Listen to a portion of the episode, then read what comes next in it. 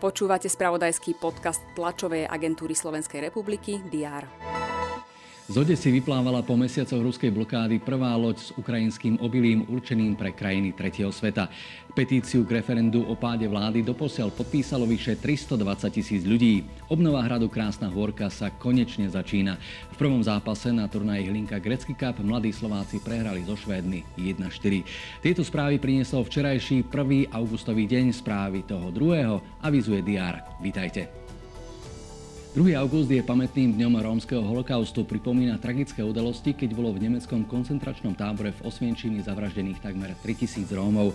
Na viacerých miestach Slovenska sa v týchto dňoch konajú pietné spomienky. Jedna z nich sa uskutoční dnes v Banskej Bystrici aj za účasti vládneho spolnomocnenca pre rómske komunity Jána Hera a europoslanca Petra Poláka. Košický samozprávny kraj podpíše memorandum o spolupráci s Moravsko-Slieským krajom.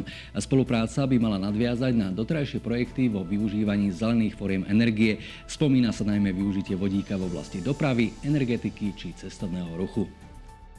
Kráľovná Alžbeta II. je na čele britskej monarchie 70 rokov. Jubileum jej vládnutia si pripomenieme aj na Slovensku výstavou pod názvom 70 rokov služby.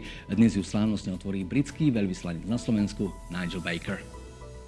Športovom spravodajstve TASR sa dozviete, že play-off všetkých európskych líg, takisto výsledky prvých zápasov tretieho predkola Ligy majstrov. V hokeji bude o príprave na novú sezónu informovať HC Prešov.